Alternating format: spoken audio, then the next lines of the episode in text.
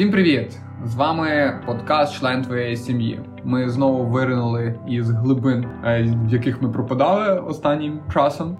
Е, і нагадаю, це подкаст про конфлікт тіла та культури. І з вами е, ведучі Стас Кравчук, лікар-інтерн та Кароліна Айрапетян, студентка стоматологині. І так як ми дуже ліниві дубці, то ми це робимо дуже рідко, але намагаємось робити продуктивно. До речі, от власне записуємо ми на нашій подкастярні в дужках Кароліни вдома. Е, за той час, що е, ми були відсутні у просторі світових подкастів, ми вирішили трошки змінитися. Ми наслухались класних подкастів і хочемо, щоб ви нам допомагали ставати кращими. Е, пишіть нам, що ми класні або погані. І е, тепер ми вводимо нову рубрику. Ви можете записати для нас е, аудіоповідомлення де ви можете задавати питання. Ми можемо на них відповідати е, в наших наступних подкастах. Ну, судячи з цього, ми будемо записувати наступний подкаст вже восени. Якраз на сезон, так. І е, сьогодні ми зібралися для того, щоб боже, так офіційно звучить, ми зібралися. Е, для того, щоб обговорити мега важливу тему, ми вже її розмусолюємо дуже дуже давно. Готувалися до цього. Ми будемо говорити про проблеми діток і народження. Готувалася до цього все своє життя. І один день, сьогоднішній день, ми на кухні взяли, написали на листочку нашу адженду. Ну, власне, будемо починати. Отож, ми сьогодні говоримо про культуру дітей, народження та аборти. До речі, якось воно все через кому виходить написано, і якусь таку от одну тему важко, ну, типу, щоб одним словом це звучало. Так, але ми будемо говорити про проблеми культурні і медичні, оскільки ми медики, які стосуються народження дітей. Е, як е, це це питання змінювалося за останні декілька десятків років, і як воно стоїть зараз, в 21 столітті, перед нами, світом світу, 20-річними міленіалами. І почнемо із спочатку, із ступу, е, про те, що люди, в принципі, розмножуються, як і будь-які живі організми. Е, але тенденції, коли це було більш активно чи менш активно, змінюються. Е, нагадаю, що ми прийшли з Африки, і ми є нащадками мисливців і збирачів, які, в принципі, жили собі непогано сотні тисяч років, аж поки жінки, в цьому видні жінки, та помітили, що зерно, яке попало в землю, може проростати. І після цього люди почали вести усілий спосіб життя, і для того, щоб пахати на землі, потрібні були нові руки.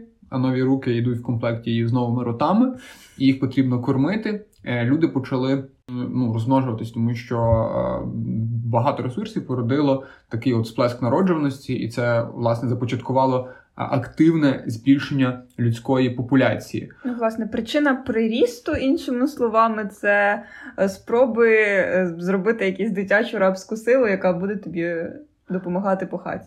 Ні, ну але в принципі тоді контрацепції як такої не було. Вона була дуже примітивна. Що там, якийсь відвар, якогось зілля, але в основному люди ну, займалися сексом, розмножувалися та й жили своє життя. Угу. От, е, Але зараз е, за останні ну, 100 років ми розмножувалися вже на 8 мільярднемо, і для багатьох це може бути страшно. От, е, Кароліна, як ти думаєш, може таке бути, що нам всім прийде труба від того, що світ заполонять нові люди, які оце народжуються, жируть і прийдуть колись на нашу неньку Україну і заберуть нас земельку? Ну, я думаю, насправді, те, що я думаю, це одне. Є статистика певна і звітність е, того ж самого ООН, який каже, що 12 мільярдна дитина ніколи, скоріш за всього, не народиться, тому що рано чи пізно ми прийдемо до такого певного плато, е, де в нас буде, е, ну тобто, перенаселення не буде. Паніки, паніка, типу, спростована, її можна відкласти. Чому так? Тому що. А чому, ну, дивись, е, таке питання. Е, але чому ж за останніх ну, 100 років е, настільки багато людей народилось? Ну, я дивлюся фільми BBC Discovery, uh-huh. і там розумним голосом вчені оголошують свою стривоженість з приводу того, що населення світу росте. Ну, ну дивись, е, ну Окей, наскільки я це розумію, в нас було дійсно покоління бейбі-бумерів е, після війни, був активний приріст населення. І дійсно, там, якщо подивитись на наші родини, то там умовно наші бабусі народжували там по 10 дітей, наші батьки, мабуть, десь по троє, і ми вже може будемо мати одного, чи може хтось хоче більше, але загалом, в цілому, якщо ти пройдеш десь по вулиці, не знаю, Берліна, і ти побачиш е, родину з трьома дітьми, дуже мало ймовірно, ну принаймні з німецькими дітьми. От е, тому е, ми будемо народжувати менше в цілому через те, що це вже не основна наша стратегія життя е, розмнож... як розмноження. Ми будемо менше народжувати, більше будувати кар'єру, і фактично е, ми бачимо зараз. Е, це цей ріст населення через те, що це народжували минулі покоління. Да, ну і власне Е, Мені подобається думати про те, що ми просто можемо приймати рішення, бо хтось може і народити 10 е, дітей, і для нього це буде прям дуже класно. Але е, дякувати силам всесвіту і науці, ми можемо насправді приймати рішення і регулювати е, ці питання, що насправді не могли робити. Ну, по крайній мірі, не могли робити точно наші предки. Е, от а давай подумаємо, кому ми маємо подякувати за це все. Ненці науці, типу, які речі змінили світ так, що ем, власне люди, які народжували ще 100 років тому назад, навіть менше, навіть як 100 років назад в сім'ях було 5 та семеро дітей. Зокрема, у мого прадідуся в сім'ї було восьмеро дітей. Uh-huh. О, але ж тоді дітки вмирали. Чому вони почали виживати? Бо вакцини, вакцини так. бо контрацепція, бо е... е покращене сучасне лікування. Ну тобто, тоді е, я думаю, що народжували багато дітей е, з розумінням того, що можливо хтось з них не виживе. Як би це прикро не звучало, але це факт. Ну тут чисто навіть з власного досвіду, ну не з власного досвіду, як народження дітей, а зі своєї сім'ї хочу таке сказати, що дійсно було дуже багато дітей раніше в сім'ях в середньому статистичної до речі, не тільки в Україні, але й в інших країнах. Ну як я вже казав, одній по одній лінії було восьмеро дітей, і але е, там до дорослого віку дожило семеро. І це прям, до речі, дуже нетипово, тому що іншій е, родині е, в моєї прабабусі по маминій лінії в сім'ї було п'ятеро дітей, із них двох загинуло. І загинуло вони якраз від інфекцій десь наприкінці війни Другої світової. Е, і е, це взагалі типова картина, що діти вмирали від тих е, інфекційних хвороб, про які ми зараз вже просто-напросто не пам'ятаємо. Тобто, ну, смерть від пневмонії дитяча, це зараз насправді був би якийсь нонсенс, клінічні розбори і так далі. Всі забули вже там про дифтерії, ну, ускладнення кору, краснухи. Хоча я так бачу, що українське населення впевнено хоче повернутися до традицій. Е, інфекційних не найкращих. Це я так е, такий сарказм використовую, тому що да, е, готовність до вакцинації в Україні дуже низька.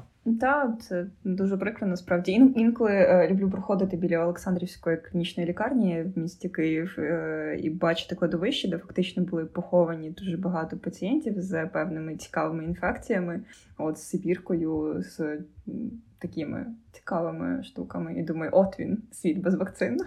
Цього ви хотіли. Насправді я би дуже хотіла офтопом е, сказати те, що мала сказати в темі про перенаселення, тому що для мене це дуже важлива історія. Про те.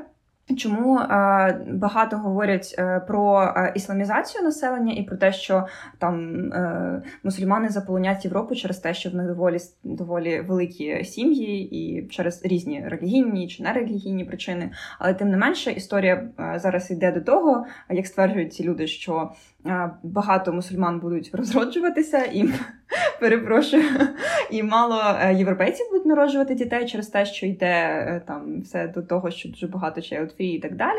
От, але фактично ми проговорили цю тему і дійшли зі Стасом до висновку, що все буде лібералізовуватись, тобто нащадки і діти ті, тих е, людей, які приїхали в Європу і народжували по 10 дітей, 10 дітей скоріше за всього вже народжувати не будуть. І якщо власне підвести під цим всім рисочку, е, не варто боятися перенаселення, тому що е, зараз багато людей через те, що живі е, ті покоління, які народилися після Другої світової війни, коли з'явилося більше їжі, коли був прогрес медицини. Дуже великий він якраз розпочинався, і вони просто живі. Це наші дідусі, бабусі, наші батьки, і вони дали теж дуже багато дітей. Наше покоління розмножується гірше, і на то є свої причини. Е, і це насправді добре, бо ми маємо вибір. Щоб детальніше розібрати тему, радимо вам подивитися класний ролик від Kurzgesagt. Є така студія, які роблять гарні анімаційні фільми в Ютубі. Е, ми вставимо е, посилання під цим подкастом. Так, дуже крутенькі відео і дуже змістовно, в принципі, все пояснює. Окей, оце ми поговорили про те, що було багато років тому назад. Але тепер, Кароліно, батьківно, я тобі влаштую невеличкий допит, е, як 20-річній міленіальці.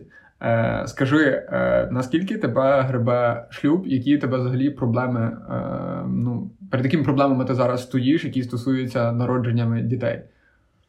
О, ну, в принципі, в мене доволі е, там прогресивна мама, яка не тисне на мене з боку часики тікають і давай вже народжую, і як це твої яйцеклітини не працюють і не виконують свою функцію.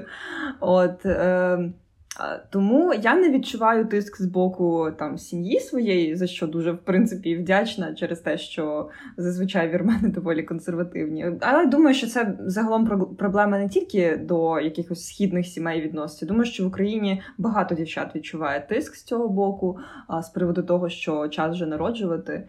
От, але все знову ж таки йде до лібералізації. Мене це дуже тішить через те, що не обов'язково взагалі виходити заміж, не обов'язково отримувати цей штамп в паспорті, не обов'язково е, не знаю, в принципі, мати пару, не знаю, якось так. Можна відчувати себе самостійною, і ти ти не половинка, ти самостійна. Тобто, ти хочеш сказати, що ти пішла навчатися у вищий навчальний заклад не для того, щоб знайти собі хлопця і вискочити заміж? О, ти не розкрив. Вищої освіти. Так, ну бо, чесно кажучи, е, це декілька таких стереотипних наративів, які е, побутують в е, суспільстві про те, що треба вискочити заміж чим раніше, народити дітей. От, але ну приємно, що хоча б між цими стадіями є ще заклад вищої освіти. Так, і в принципі, знову ж таки, е, для когось може це ок, але. А для когось може це ок, дійсно. Да. Ми не маємо тут шеймити людей, які хочуть вийти заміж 20 років. Це Але ми маємо пам'ятати про вибір, про те, що насправді класно, коли є вибір, і не обов'язково отаке от робити. Да. І не класно, коли батьки прям тебе вдома тероризують, коли ж ти бляха розродишся, mm. або хочу бавити внуків і, і тому подібні речі. От. Е, і, до речі, зараз з'явилося ще таке поняття людей, як child free. Е, що ти з приводу цього думаєш? Нормальна тема. Ні, дивись. Е, так ні, чи дивись? Ну, е, по-перше, треба розтлумачити взагалі, що це таке. Та це люди, які мають е, свідомий е, вибір не мати дітей. Це причому відноситься не тільки е, до жінок, це відноситься до чоловіків теж. Тобто, це свідомий вибір, наприклад, там вазоктомії якоїсь, та чи ще раз чого? Ну, типу, операції по а стерилізації, типу, так? Вазоктомія це називається. Вазоктомія це коли прорізання блокаючого нерва? Ні, ні, ні, це коли чуваку Боже, це коли чуваку перерізають сім'ні канатики і що він власне не може мати діток через те, що сперматозоїди не потрапляють ну, в сім'яну рідину. Це От. можна відносити до категорії child free чи не Так, можна? а child free це слухай, це ж дітоненависники. Це ж, походу, ті, що з косами ходять і малих оцих діток, типу, ну ріжуть. Ну вони ненавидять дітей, ні? Ні, Насправді це не так. Хоча частково так.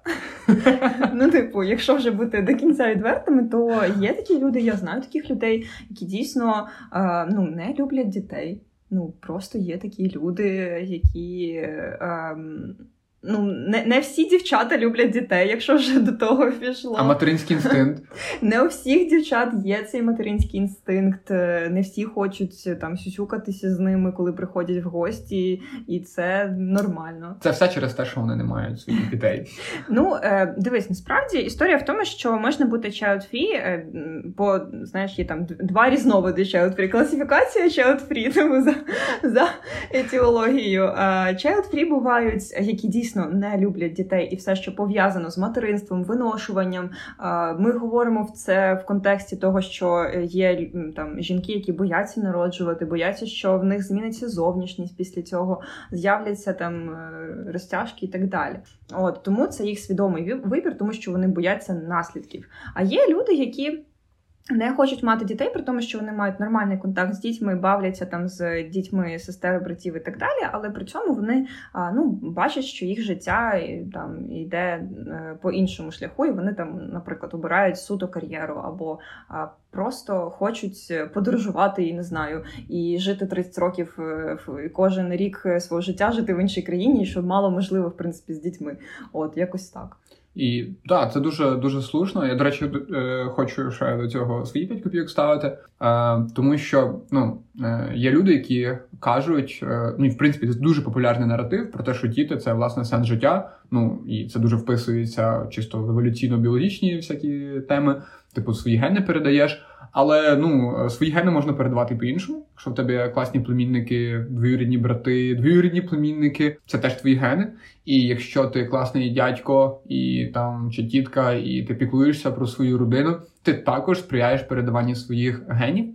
Е, І я нещодавно читав книжку одного біолога відомого, який досліджує е, досліджує е, види тварин, які живуть великими сім'ями, зокрема комах чесно забув його ім'я. Я ставлю це теж в посилання під відео.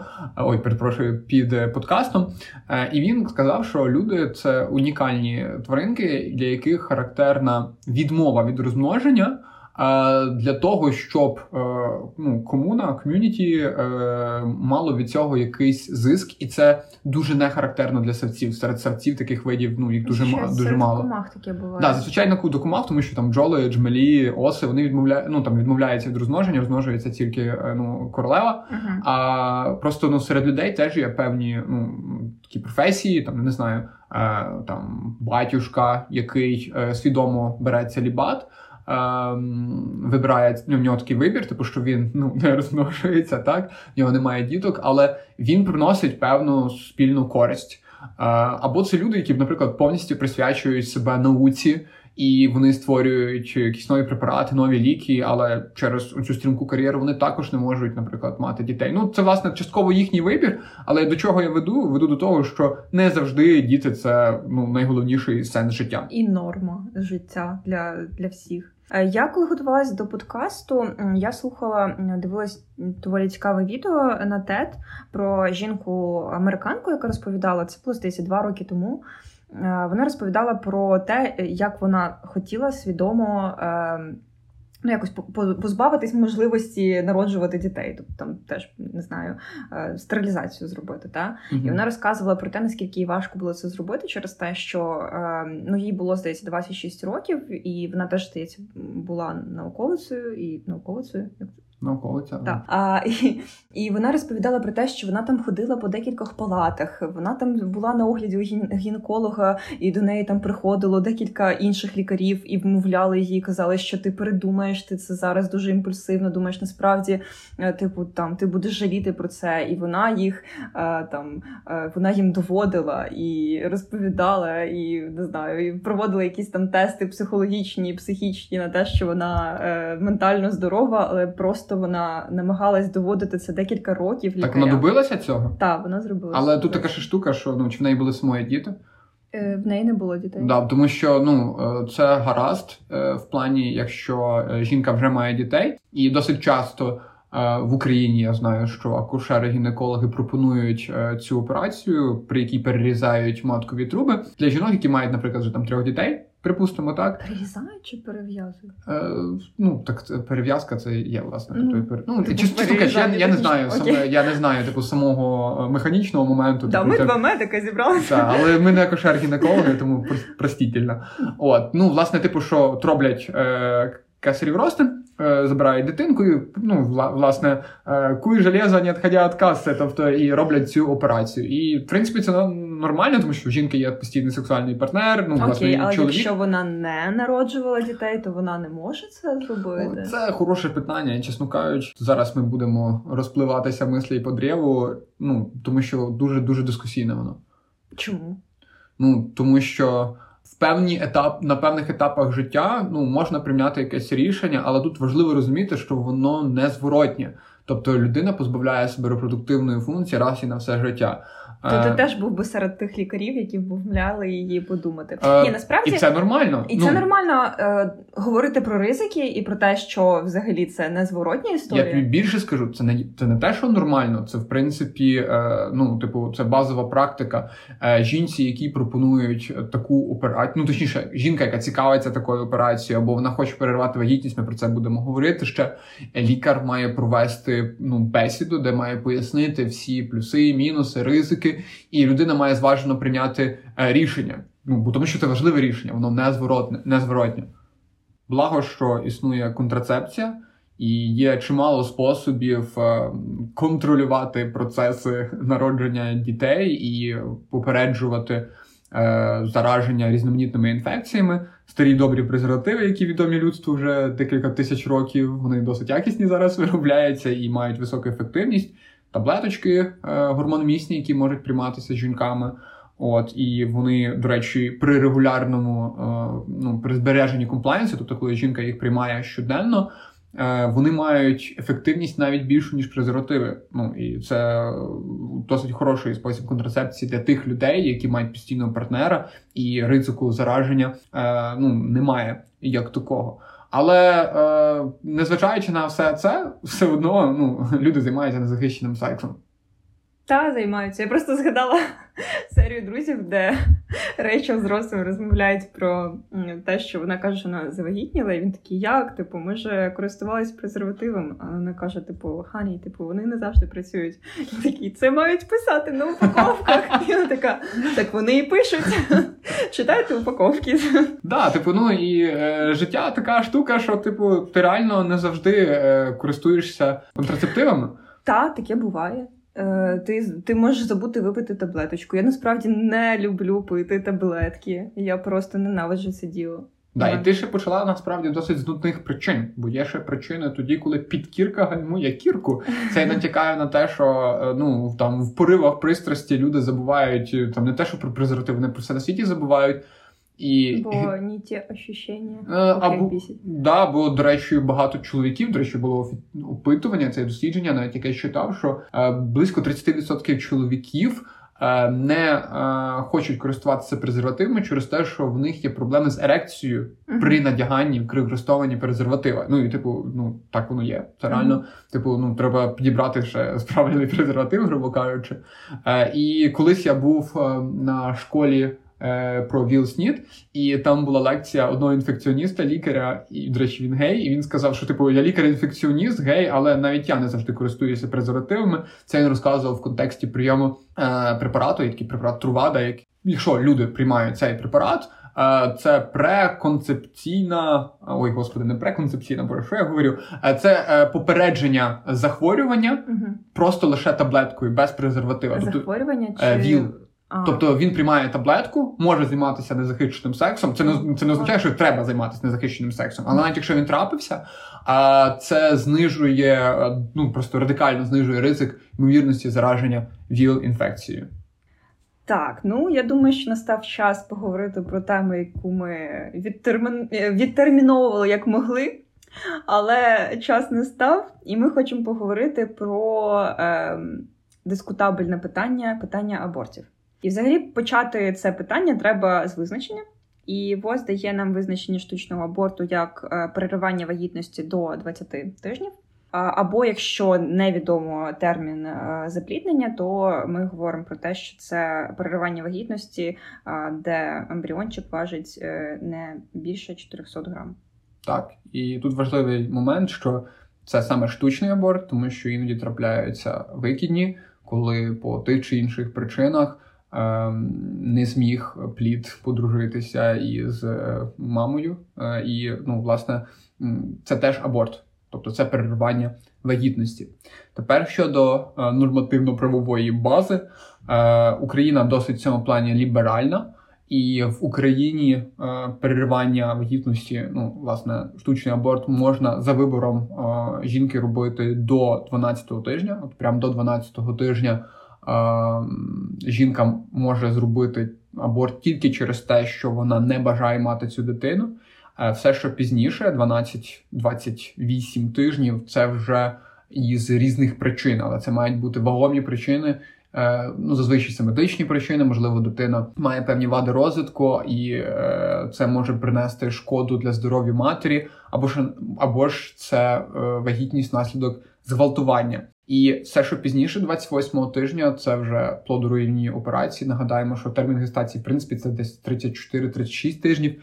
Е, І е, ці операції після 28-го тижня, ну це вже окрема тема. Ну зазвичай е, вони дуже дуже е, ну теж точно неприємні і важкі. Вони робляться в обов'язково в стаціонарах. Ну, власне, аборти теж робляться в стаціонарах, але просто плодорівнівні операції це взагалі окрема, ну окрема, окрема розмова.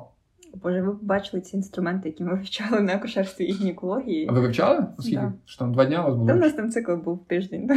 Ну, Але на... я встигла це все побачити. Ну, да, ну, У нас більше було, і зараз так чисто дуже дуже коротко розкажу, власне, що таке аборт.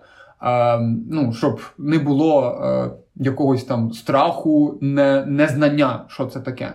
Власне, переривання вагітності це що до 12 тижнів. Воно може бути декількома методами. Це може бути медикаментозний аборт, коли приймають суміш Е, простагландинів та блокаторів рецеп... до рецепторів прогестерону. Ну, такий є препарат міфепрестон. Е, от і е, власне викликають вигнання ембріона із ну, матки. матки. Але важливо розуміти, що ну на стадії там 8 тижнів ну ембріон це ну ще зовсім не сформована ну як активно відбувається поділ клітини, але по суті на восьмому тижні е, ще не не виглядається як дитинка. До речі, вже на 12-му тижні е, вже є ручки, ножки, голова, але все одно розміром це як е, сливка, важить десь 15 грам приблизно плід. Ой, не плід, це ще це ще це ще, це ще ембріон. Так, а вже все пізніше буде називатися фетус англійською мовою, так і е, ну власне е, тоді. Е, коли будуть робитися вже е, якісь е, ну, переривання вагітності, зазвичай на це пізніших стадіях воно робиться кюреткою, кюретка або вакуум-аспірація. Вакуум-аспірація це, ну я не знаю, насправді дуже неприємне порівняння, але це, грубо кажучи, як, як пилосмок, і він просто очищує. Ну, ендометрій і власне і забирає звідти запліднене яйце із матки. Ем, а ем, кюретаж це коли беруть кюретку, це такий медичний інструмент, який має один гострий бік, і ним ну теж кряпають е, внутрішню порожнину матки для того, щоб видалити е, ну, запліднене ну, яйце. От е, важливо розуміти, що в сучасних країнах. Аборт це одна із найбільш безпечних операцій, і якщо все зроблено правильно, то смертність е, ну, приблизно одне, одна смерть на 100 тисяч власне операцій. Це дуже дуже мало, і це складає всього навсього 0,5% відсотка від усієї материнської смертності. Тобто це дуже дуже мало. Чого не скажеш про кримінальні аборти і там про аборти е, в країнах в яких е, ну, це під певною забороною або табуйованістю, і коли лікарі роблять це, ну ну це теж кримінальний власне аборт, вони можуть зробити це в лікарні, але там за хабар, наприклад. Ну і давайте власне поговоримо про ставлення ну, до абортів, тому що воно дуже полярне. Так, я насправді хочу підкреслити поінт, які про які ти говорив про кримінальні аборти, про те, що е, набагато е, безпечніше для країни. Е, чому, як на мене, я вже так привідкриваю завісу своє відношення до цього. Набагато безпечніше для країни зробити дійсно легалізацію абортів через те, що жінки, які хочуть зробити аборти, вони скоріше за всього їх зроблять. Типу, легально чи нелегально, це вже інше питання. От тому, щоб зменшити відсоток смертності жінок, які дуже великі в країнах, е, де немає легалізації абортів, е, треба займатися легалізацією. Отак. Я пам'ятаю, що коли ще в університеті у нас був такий проєкт, як школа лідерства, і разом з американським лікарем і людиною, яка має PhD в сфері лідерства, і ми піднімали це питання. І як для мене це було щире здивування, що тема абортів щорічно піднімається навіть на рівні дебатів кандидатів в президенти США. Тобто, це ставлення до абортів це така от тригерна тема. Ну я не знаю, це карта, така яку тягнуть, е, коли є якісь такі от критичні політичні періоди.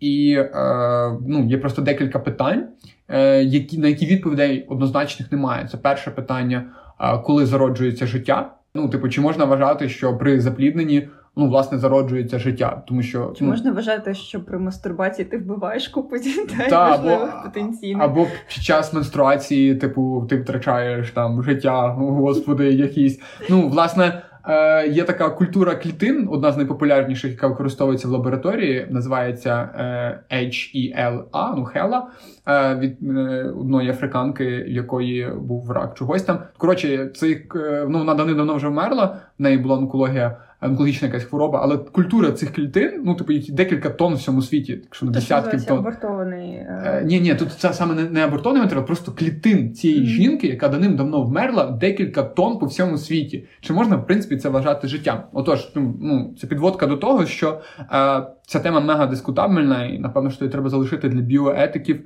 філософів. Але її не залишили. І в нас е, люди поділились радикальні е, кола на два е, табори. Умовно називаємо їх е, пролайфери і е, прочойсери, тому що є люди, які за життя, і є люди, які за вибір людини, чи мати це життя. За життя і за смерть. Це не про ОПЗЖ, якщо що. От, е, власне кажучи, зазвичай все ділиться таким чином, що ті люди, які за життя, вони, е, вони є Давайте ну, давай не називати за, це за життя ембріона, да, да, Да. за. Так, тому що а, та, е, пролайфери, е, які пропагують те, що аборти це погано. Е, Вони зазвичай є доволі консервативними і десь там на політичному спектрі це праві сили. Якщо ми говоримо про е, тих самих кандидатів там і дебати під час виборів, то це е, зазвичай республіканці. От а демократи, які є ліберальними, і ну, в принципі, весь лівий ліва частина спектру, вони є прочойсери. От і цю картину, до речі, дуже чітко видно у наших сусідів близьких в Польщі. Я думаю, ви пам'ятаєте ем, страйки кобєт, як це називалося е, в Польщі е, декілька місяців тому назад, е, коли внаслідок політичного рішення в цій країні власне заборонили аборти. На даний момент в Польщі дозволені аборти лише у випадку вагітності після зґвалтування або внаслідок стану, який є життєво загрожуючим для матері. В всіх інших випадках аборт там заборонений. І е, що це породжує? Це породжує всі жінки. Ну вони думаєте, що вони не роблять аборти? Вони просто е, вкладають свої грошенята у е, так званий абортний туризм. Вони приїжджають в Україну, ті, що бідніші, напевно, або ж Німеччину чи Австрію, е, і е, де законодавством дозволено е, робити аборти. То для України це добре. Боже, тебе спалять за, за такі, за такі заяви. Ну, це здоровий прагматизм. Ні, насправді символом протестів в Польщі і взагалі протестів е, е, про, чойсів є е, вішалка, типу вішак. Чому? Тому що є такі, знаєте, тоненькі е, дротові вішаки. Чому, чому вішак? Тому що раніше жінки е, в домашніх умовах робили собі, так розгортали його і, типу, робили собі аборти. Та тому це символ взагалі всієї ідеології абортів про те, що якщо ви хочете, щоб це робилось цивілізовано, це має робитися в лікарні і легально. Та і один із е, господи, лідерів партії право і що там? І П і С. Ну, піс, типу, та, Та, та, право і справедливість, здається, польський там 71-річний чувак. В нього прізвище Качинський, забув його звати.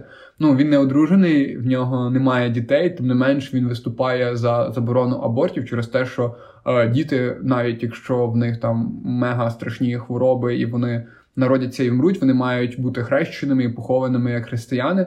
І ну, мені така точка зору здається дивною, тому що це надзвичайно сильний стрес для батьків. Ну, знати, що ти виношуєш е, дитину, яка загине впродовж декількох тижнів там чи місяців після народження, але ти носиш її в собі. Ну я, я чесно, мені ну Ні, це повна маячня. так, Я мій просто... рівень емпатії просто не дозволяє ну про відчути це все. Особливо це стосується історії зі зґвалтуваннями. Наприклад, там дівчина, якій 16 років її зґвалтували, і що їй виношувати 9 місяців для того, щоб похоронити по-християнськи. І штука в тому, що тут ще юридичні всякі колізії можуть бути, тому що ну ти попробуй довести, що це було зґвалтування. А поки йдеться тяганина, е, іде також термін, е, в який ну і чим далі, тим більше аборт буде мати побічних ефектів. Так, тому тому так, ця ситуація з Польщею, ну вона мене тригернула настільки, що я прям пост навіть написав. Дійсно, така ситуація, яку е, варто варто розглянути і задуматись.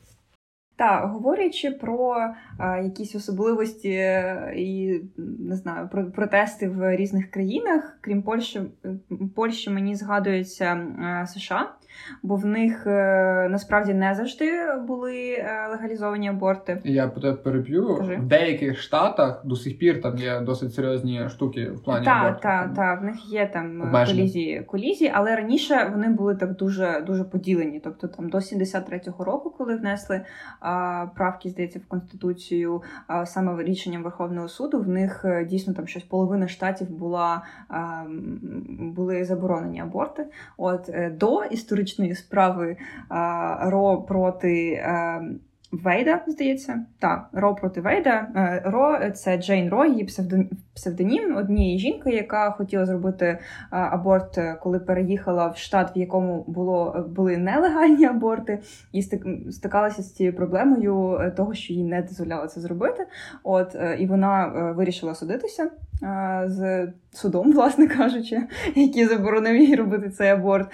Вона вже народила до того часу дитину, але е, такий резонанс в суспільстві, який стався через цю справу, гучну справу, призвів до того, що була хвиля протестів, і е, яка, в принципі, пролобіювала рішення того, що Верховний суд визнав е, а основний наратив який? Типу, вона бажала зробити аборт, так. але не змогла. Але не змогла це зробити. І історія в тому, що поки ти судишся і доводиш, що ти можеш і маєш право, іде час. Угу. І є там тер- терміни, які там на восьмому тижні ти вже на восьмому місяці ти вже не можеш зробити ну, аборт. Так, От тому таке. Ну, власне, на восьмому місяці це вже ну, дитина і е, тут вже грають права дитини на життя. Тобто, ну дійсно на восьмому тижні це вже можна називати дитиною. На восьмому ой, перепрошую, місяці. місяці. Так, так, так. Ну от давай поговоримо про це. Є є якісь взагалі там визначення, бо мені здається, що не знаю, не знаю, як мені здається, е, ну до до моменту народження чи можна вважати це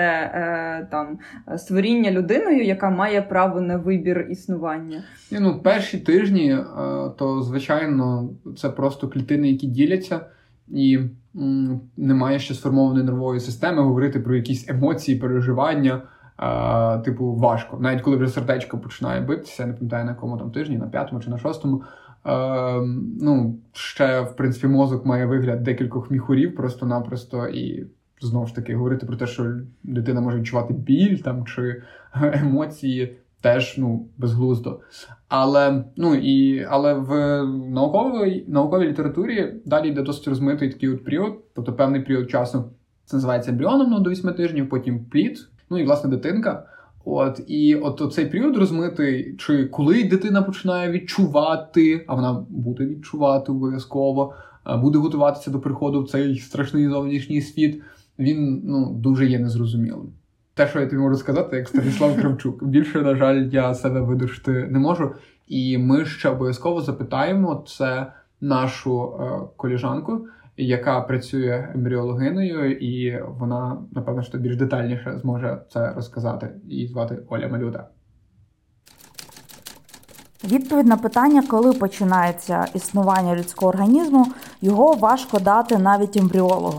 Логічно можна вважати початком ембріонального розвитку це перший день від запліднення, коли ембріон складається з однієї клітини і всередині видніється жіноче і чоловічі такі проядра. Е, ми називаємо цей ембріон зиготою. Але навіть у абсолютно здорової жінки частина таких ембріонів будуть генетично аномальних, а частина, навіть генетично нормальних, буде не здатна ніколи імплантуватися в матку. Навіть е, в момент, коли імплантація все ж відбулась, і жінка отримає перший біохімічний такий тест на вагітність, е, все одно ембріон може спокійно ще собі зупинитися в розвитку, не пройшовши якісь е, важливі моменти перевірки, такі чекпоінти. Тому в клініці початком вагітності вважається перше ультразвукове дослідження, коли вже видно серцебиття в ембріоні. Це приблизно п'ятий-шостий акушерський тиждень вагітності. Ще ми не хочемо обійти один популярний наратив, який існує в суспільстві, про те, що е, якщо м, жінка бажає зробити аборт, ну типу, не це потрібно е, уникати цього. Типу, дитина має обов'язково народитися, е, і якщо навіть вона не хоче бути мамою. То роль мами візьме на себе держава. Грубо кажучи, держава зможе її виховувати. Е, але тут є дуже багато різних але, тому що дитина потребує е, уваги, е, піклування, любові матері ну, в перші періоди Е, ну, після народження активно формується нервова система, і якщо не буде цього цієї любові і піклування, в дітей порушується відповідь на стресові реакції, і ну, взагалі дуже дуже багато різних негативних проявів, зокрема.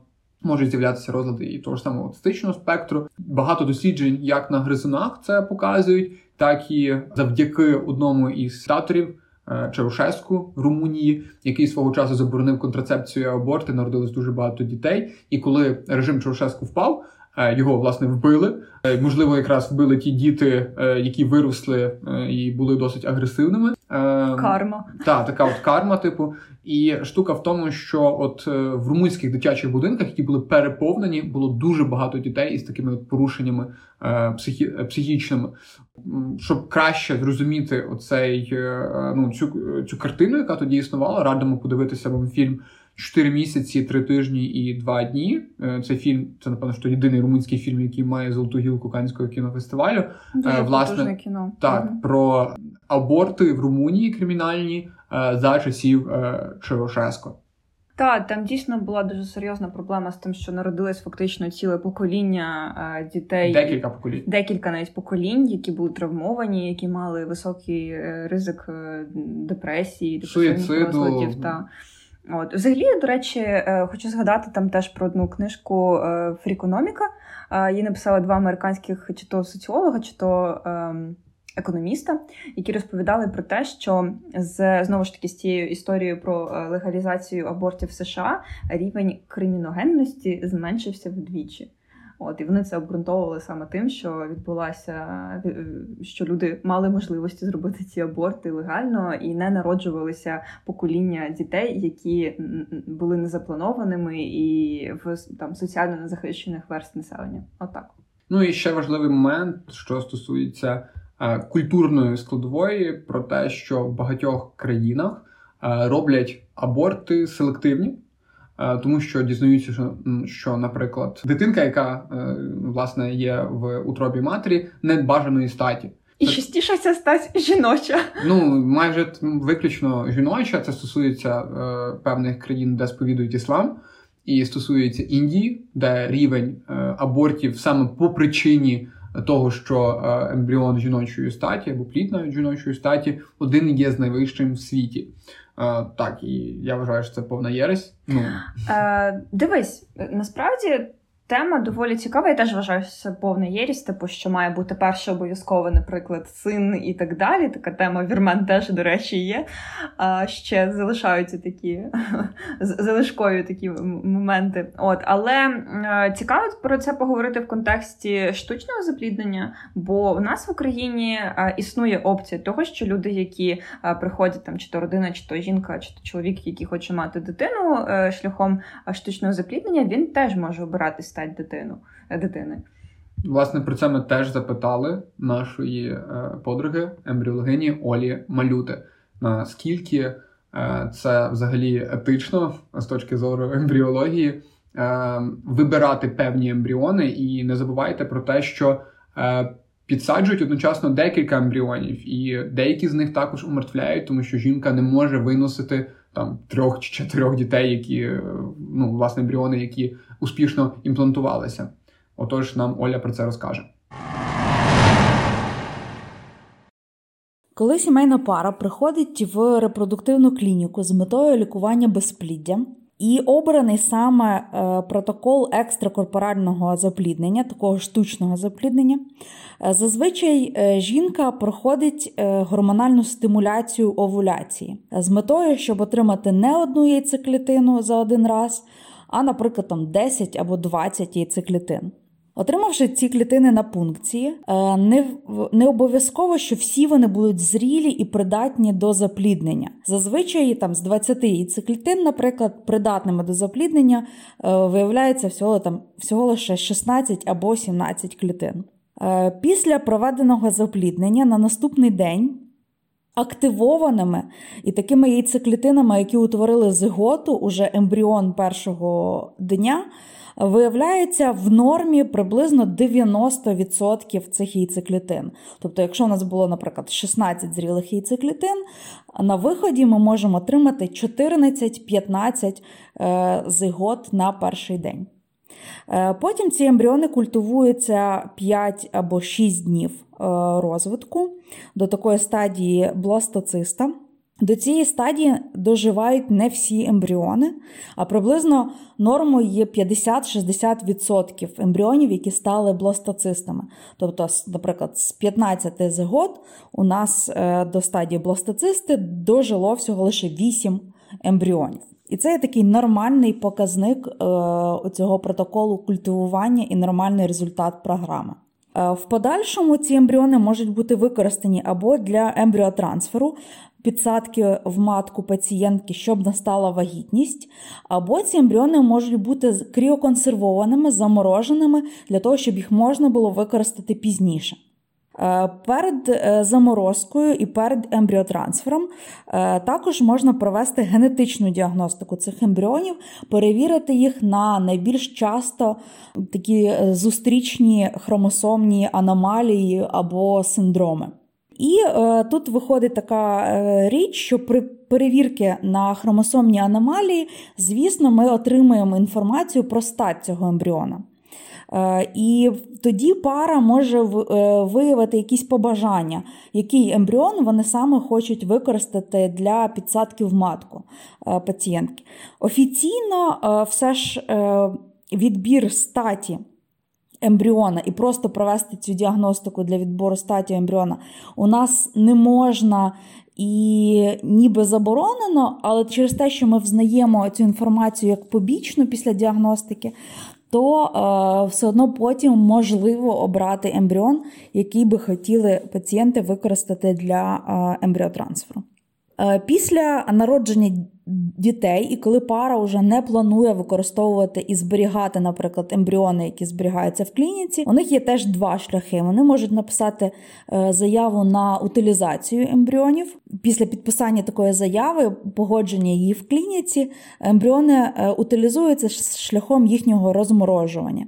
Таке неконтрольована розморозка, по суті, вбиває ембріони. А може е, пацієнти можуть пацієнти написати заяву на анонімне донорство цих ембріонів, і тоді клініка зможе використовувати ці ембріони для анонімної донації, тому що насправді існує дуже багато пар, які вже не мають власних статевих клітин, гамет придатних для такої процедури. Вони бажають використати донорський ембріон для того, щоб народити е, дитину. Е, відповідно е, до процесу утилізації у нас ставляться досить спокійно, бо ембріон все ж таки не вважається е, такою ніби повноцінною дитиною. Е, до моменту підсадки, до моменту імплантації в матку е, не всі ембріони взагалі пройдуть цю імплантацію і зможуть отримати цей шанс стати дитиною, тому все одно це вважається таким біологічним матеріалом. І, от, наприклад, процес утилізації або донації здійснюється виключно там за офіційною заявою пацієнтів і не вимагає ніяких інших дозволів чи процедур. Отож, висновки. Е, наші з Кароліною суб'єктивні думки зводяться до того, що аборт е, має існувати, він має бути легалізований, але для ну, він має виконуватися у медичних установах, де для цього є максимально е, сприятливі умови, і він буде безпечний. Це буде безпечне оперативне втручання. За будь-яких обставин ми не виступаємо за аборт як спосіб контрацепції. До речі, таке явище існує. Серед моїх пацієнтів були жінки, які за життя робили більше ніж 10 абортів. Тому що, ну не знаю, це трошки дивно. Ну можливо, вони не знали, не вміли, не робили Що є презервативи та, типу, таблеточки. ще, та, ще інші способи контрацепції. Тому що аборт це досить грубе втручання у фізіологію жінки, але потрібно розуміти, що і вагітність це досить грубе втручання в фізіологію жінки. І е, що перше, що друге несе певні ризики. І е, за будь-які обставини аборти не мають робитися там, я не знаю, просто так. Е, Як метод контрацепції. Так. Але вихід з цієї ситуації насправді інший. Вихід з цієї ситуації це освіта, це секс-просвіта. Ну насправді і звичайна освіта, тому що я вставлю такий момент, що є така цікава статистика про те, що в країнах, е, що дитяча смертність немовлят. Зменшується в два рази, якщо е, жінка здобула хоча б початкову освіту. Це про країни Африки, Да. здебільшого. давай, давай назвемо це розумним словом. Емансипація. Емансипація. Так. От я до того, що е, освіта дає нам можливості для от ці, цього там знаєш сприятливого виношування і е, Так, це перехід із quantity в quality. та. От і е, чим більше буде розумних е, жінок, е, тим менше буде абортів непотрібних, тим менше буде е, смертн- смертності. та здорових дітей і здорових і, людей. І, коротше, всі будуть щасливі. Освіта для жінок вигідна всім, як ми класно перейшли з теми абортів. так, так. От, крім звичайної освіти, звісно, мова йде про сексуальну освіту, тому що до того всього Чаушеску в своєму режимі також забороняв, наскільки я читала і пам'ятала, він також забороняв сексуальну просвіту як таку. Ну, я не знаю, яка взагалі тоді була. Ну, це, це був період, коли про це в принципі в всьому світі, навіть не в режимі Чаушеску, навіть в США про це говорили. Е, ну, типу, дуже чутні пошепки, і лише там сексуальна революція, приводом до якої не останню чергу стали праці Альфреда Кінсі, з- відомого сексолога.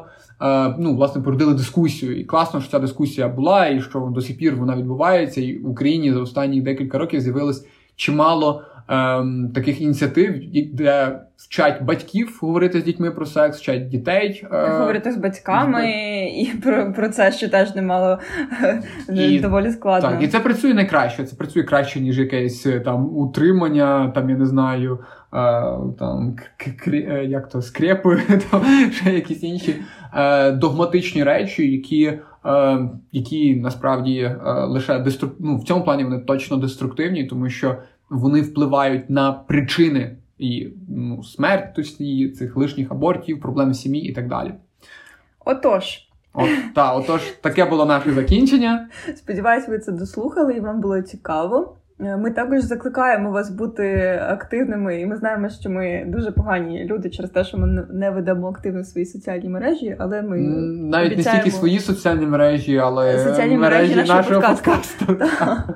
сторінки, сторінки подкасту, але вони є. Вони є в Фейсбук та в Інстаграм. Так, вони там є, і ми Вони дуже чекають на вас. та, ми чекаємо. Ну, ми, ми зробимо там якесь опитування для всіх наших декількох десятків підписників. Мама, привіт! Так, так. Е, але ми будемо раді почути ваші, е, ваш фідбек. Типу, як ви вважаєте, яке може бути питання аборту е, в суспільстві, заборонити, дозволити? Е, і взагалі ви можете критикувати або хвалити нас. Для нас це дуже важливо, тому що лише отримуючи якийсь фідбек, навіть в вигляді якогось смайлика, і там що молодці, що це робите, або не, не знаю, не дуже молодці, робіть щось краще і конкретно конструктивно вказано, що ми можемо робити краще, дає нам наснагу робити ці штуки далі. Ну, я маю на увазі подкасти. І також, користуючись моментом, хочу сказати, що е, особисто я планую провести на початку червня барахолку, де хочу розпродати. Е, Деякий шмот, в мене дуже багато є шмоту, і хочу провести лекцію про вплив мікропластику на здоров'я. Е, Це чисто така соціальна складова. І всі виручені гроші хочу пустити на те, що ми з Кароліною купили собі мікрофон. Бо зараз ми записуємо нашу е, подкасточку е, на е, iPhone, який всунутий в шкарпетку, і від цього трошки страждає е, якість. Да, до речі, нам треба завести Patreon, чорт забирайте. Точно, ми ж щось ми хотіли. Так, отож, дякуємо, що ви були з нами, і до зустрічі в нових подкастах. До нових зустрічей, па-па.